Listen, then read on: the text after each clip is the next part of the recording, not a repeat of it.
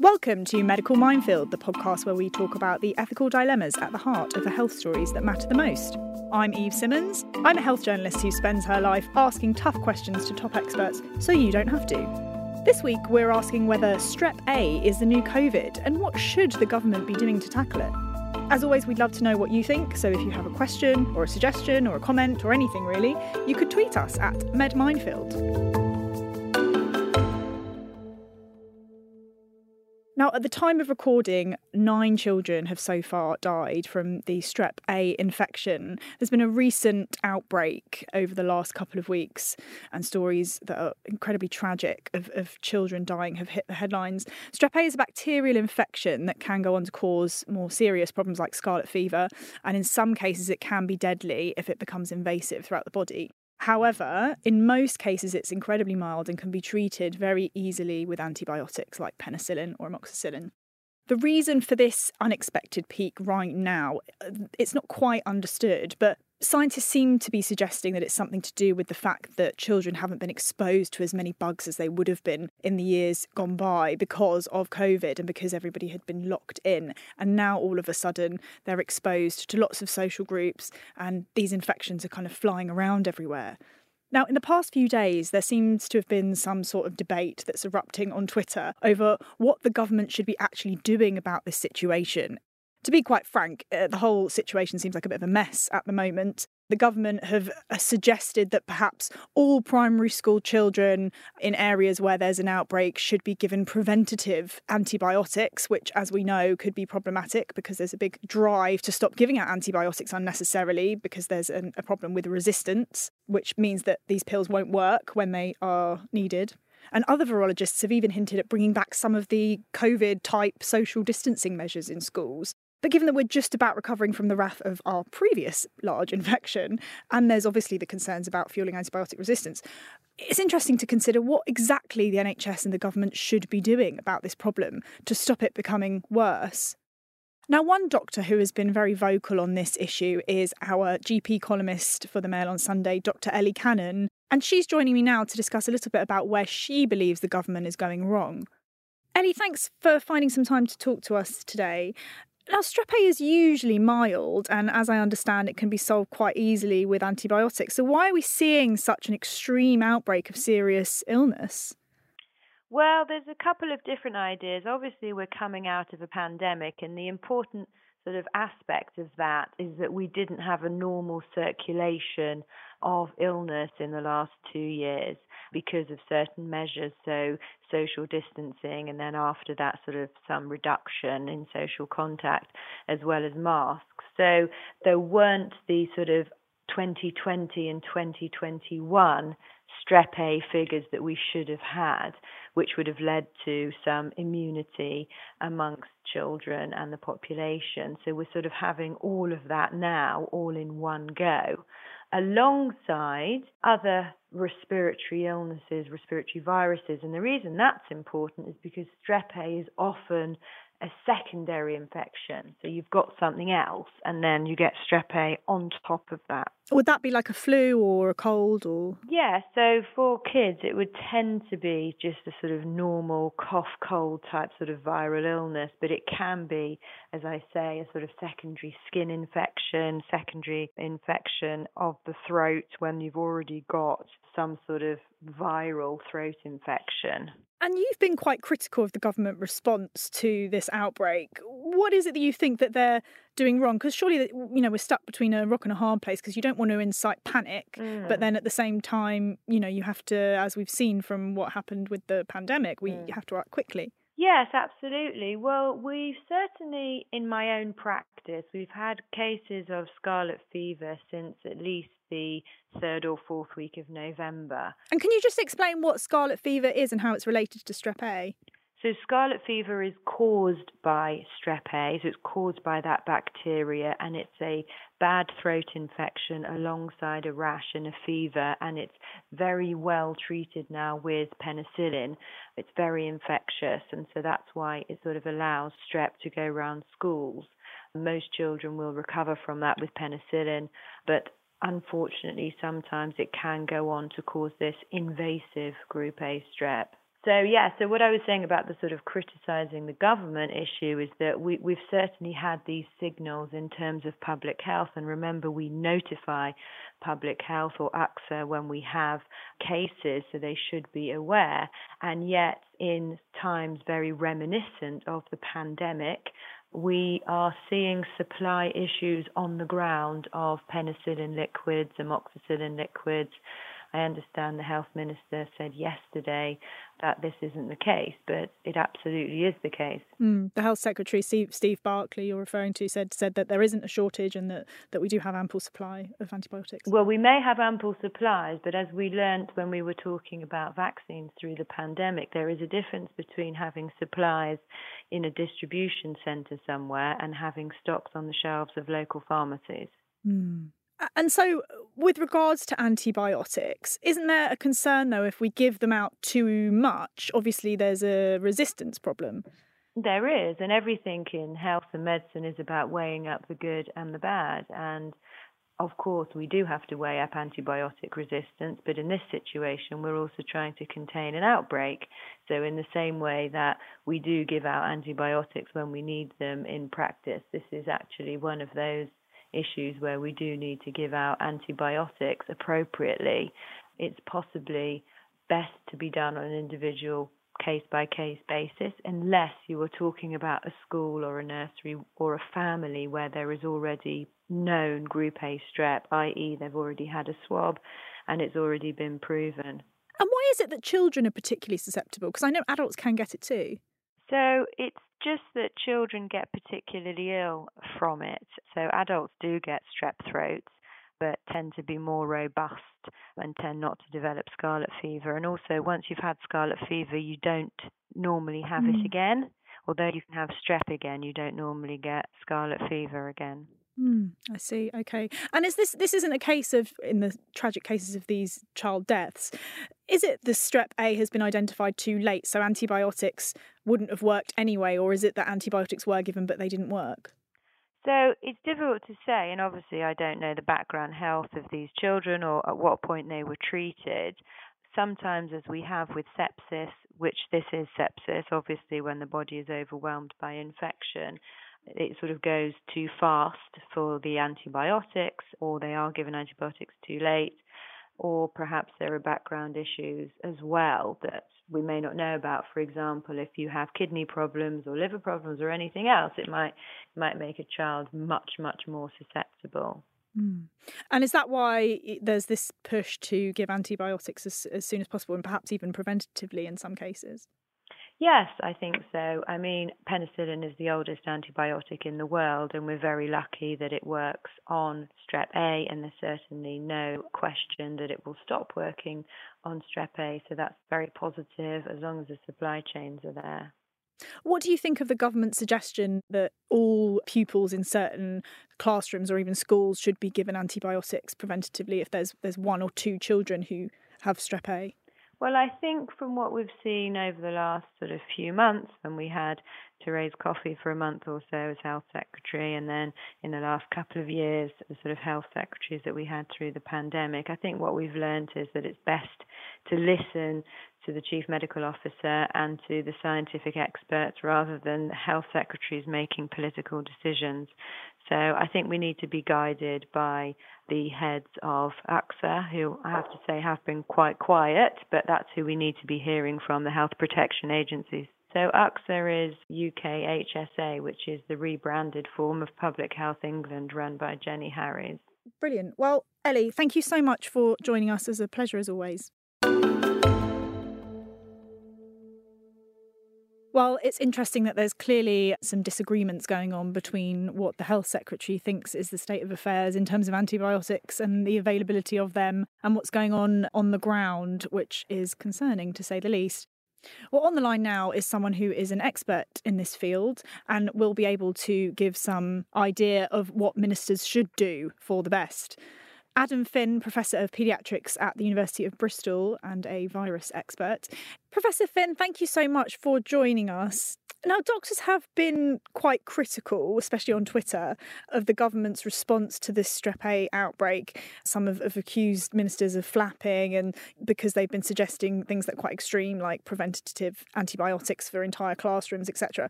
What do you think medically is the best thing to do about this? Well, it's a long standing practice to give prophylactic antibiotics to close contact of severe cases of bacterial infection, whether it's group A strep or meningococcus or other bacteria that can make people very sick.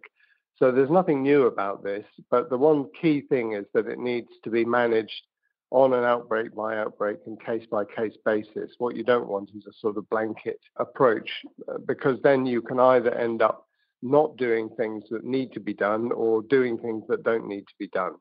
So I, I, don't think there's anything new or dangerous or different here. It just needs to be done in the way that it always has been. And why do we think that? I know that there's some debate as to how much of a role the pandemic has played in this, but why do you think we're seeing this extreme outbreak right now? Well, the first thing to say is it's not extreme. We do see these clusters of cases of group A strep uh, usually every few years. It's slightly different in the sense that it's different timing. We usually see it later in the winter, which is interesting but the absolute numbers of cases are not massively different from what we've seen in the past. So this is a, an organism, it's a bug, an infection that people hadn't really heard about. Now everyone in the country knows about it, but it's always been there. It's nothing new. Would we see this number of deaths on any given year? But is it just the fact that they're kind of all clustered together? Yes, we would see these kind of numbers of deaths. People imagine that death in healthy children from severe infections is a thing of the past, but it's not. It still happens. It's still very rare, and these are, of course, small numbers, even though they're massive tragedies for the individual families involved. But this is something that we see, and the way we've been able to gradually overcome it over the years is by developing vaccines that prevent these infections. But unfortunately, we've not done that for group A strep, so it's a standout uh, in that regard. We've got really good meningitis vaccines now that are preventing most cases, but we do need to develop a vaccine against group A strep so that this stops happening. Why is it that group A strep has been kind of on the back burner in terms of vaccination? It's a good question because it's actually a really nasty bug and it causes a lot of trouble, not just in the UK, but around the world, particularly in poor countries. I think, ironically, one of the reasons is that unlike the other invasive bugs, it doesn't cause meningitis. It's very rare to see group A strep meningitis. And meningitis has been very much a focus of fundraising, of research, and of development in this field. So somehow group A strep has been left out in the cold because it doesn't cause meningitis and therefore hasn't received the attention that those other bugs do get. It causes sepsis, though, is that not right? That's right. And of course, the meningitis bugs cause sepsis too. And that's been very much a focus of research, but it's very bug specific. So it does cause sepsis, so which means that you get bacteria circulating around the body and affecting the organs, but it doesn't cross the blood brain barrier and cause meningitis. And do you know whether there is a vaccine in the offing? Is it, are we talking a year or two years, five years? There's been work on this being done for many, many years. It's actually quite a difficult bug to develop a vaccine for. There's at least one commercial company that has a candidate, but it's not yet in human trials. And there is a number of groups around the world, in Australia, in the United States, and we in the UK are working on this. But uh, we don't have a vaccine around the corner. It could be that the rapid development in vaccine development techniques that we've had from COVID will help accelerate this. And I think the rapid rise in public awareness around this condition that's occurred in the last couple of weeks may also help people focus their attention on, on moving this forward. In terms of treating strep A, Professor Finn, is there quite a small window with which you need to get antibiotics into the child for them to work?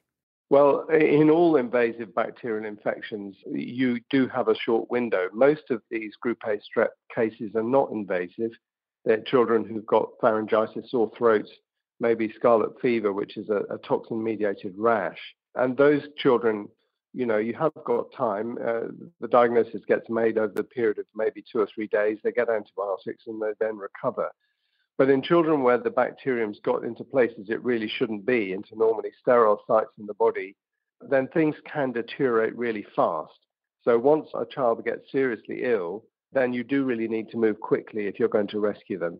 What kind of signs should parents be looking out for? So, at what point is it really crucial that a child should have antibiotics? Because I guess the difficulty is that we're hearing so much about not bothering the doctor for sore throats, not going to the GP if you've got a bit of a cold. It's not necessary to have antibiotics. So, how do you know the difference if things can turn very quickly? Yeah, that's a really critical question because what we don't want to do is to create an avalanche of anxiety and lots of mildly ill children being brought to medical attention, getting in the way of the sick ones and delaying their treatment. So people do need advice on this. The difference between a child who's got an intercurrent viral infection that does not need antibiotics and a child who's seriously ill is all to do with the trajectory of their illness. So children with viral infections, they get fevers, they won't eat, they look miserable, and then you give them some Calpol or some ibuprofen, and after a couple of hours, they're up again, they're, they're playing, they're being much more normal, and then later in the day, they have another episode when they're not so well, and it goes up and down like this for a few days until they recover. They often have a runny nose and cough and sneezing and so on. A child with an invasive bacterial infection gets relentlessly sicker. They don't eat, they don't respond, they just look iller and iller as time goes by. And they don't have these intervals of looking normal and behaving and interacting and playing normally. And so that's the sign that people need to be looking out for. And that kind of thing happens over a series of days or weeks? Well, the child may well be less unwell, unwell but less unwell over a period of days, not usually weeks, but days. Uh, but then things change. Uh, so they might have been brought to medical attention, sent away home because they're not looking so sick.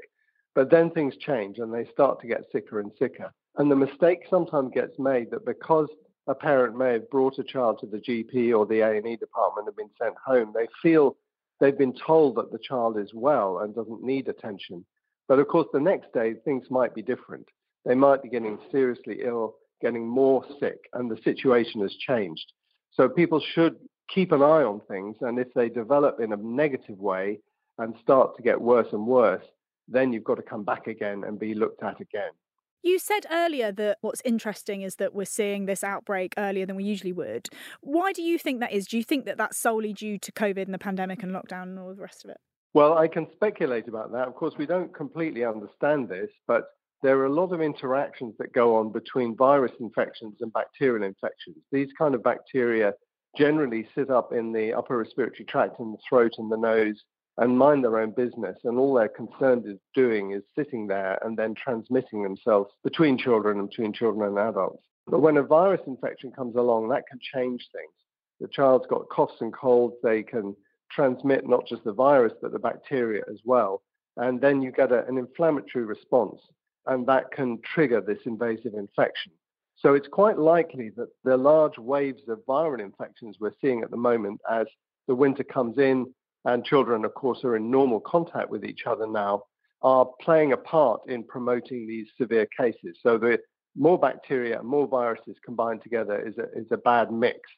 So I think that may be part of it, and we may be seeing more viral infections now all at once simply because children didn't get viral infections so much in the last couple of years, and now there's a kind of tidal wave of infection coming back in. So, would the child have then a, a viral infection and a bacterial infection at the same time? Yes, quite commonly that's the case. So, a lot of these children, I don't know the precise clinical details of these very severe and fatal cases that we've been hearing about. But my understanding from colleagues working at UKHSA is that many of these children have got one or other of the many viruses that are around, as well as their group A strep. And certainly with other bacterial infections, we commonly see that children with these serious infections also have viral infections at the same time. There have been claims that certain pharmacies and GP surgeries are running low on antibiotics that are obviously crucial to treat strep A. But Steve Barclay, the health secretary, has come out yesterday saying that there isn't a problem with supply. What's your thoughts on that? Well, uh, when there are disruptions in supply and demand, you know, the logistics things can be upset temporarily. But I, I think what will happen here is that quite rapidly, stocks of different drugs will get moved around to the places where they're needed most. So the other thing to say here is that while we generally use very regular, straightforward penicillin to treat group A strep because it's a bug that's very easily treated with antibiotics, there are many other antibiotics that are also highly effective against group A strep. So there's really no risk at all that a child that has a serious infection that needs antibiotics is not going to be able to get treatment. That's simply not going to happen. Well, that's definitely reassuring. Uh, thank you very much for joining us, Professor Adam Finn. My pleasure. Nice talking to you. So it seems as though the government response isn't as shoddy as some are making out. Uh, Professor Finn seems pretty supportive of this idea of preventative antibiotics and also believes that the shortages aren't going to turn out to be too much of a problem and, and all children are going to get the treatment that they need. And I guess it's also incredibly reassuring to hear that from somebody who definitely knows what he's talking about. Professor Finn's warnings are clear. You have to look out for a downward trajectory. If a child is getting sicker and sicker, that's a red flag. You've got to take them either to the hospital or to the GP surgery. Well, that's all we've got time for this week on Medical Minefield. You can find all the latest health news in this weekend's The Mail on Sunday, which you can consume in old school paper form or via the Mail app or by visiting mailplus.co.uk. And if you want to listen to this episode and lots of previous episodes of Medical Minefield, visit medicalminefield.com. We'll be back with another topic next week. See you then.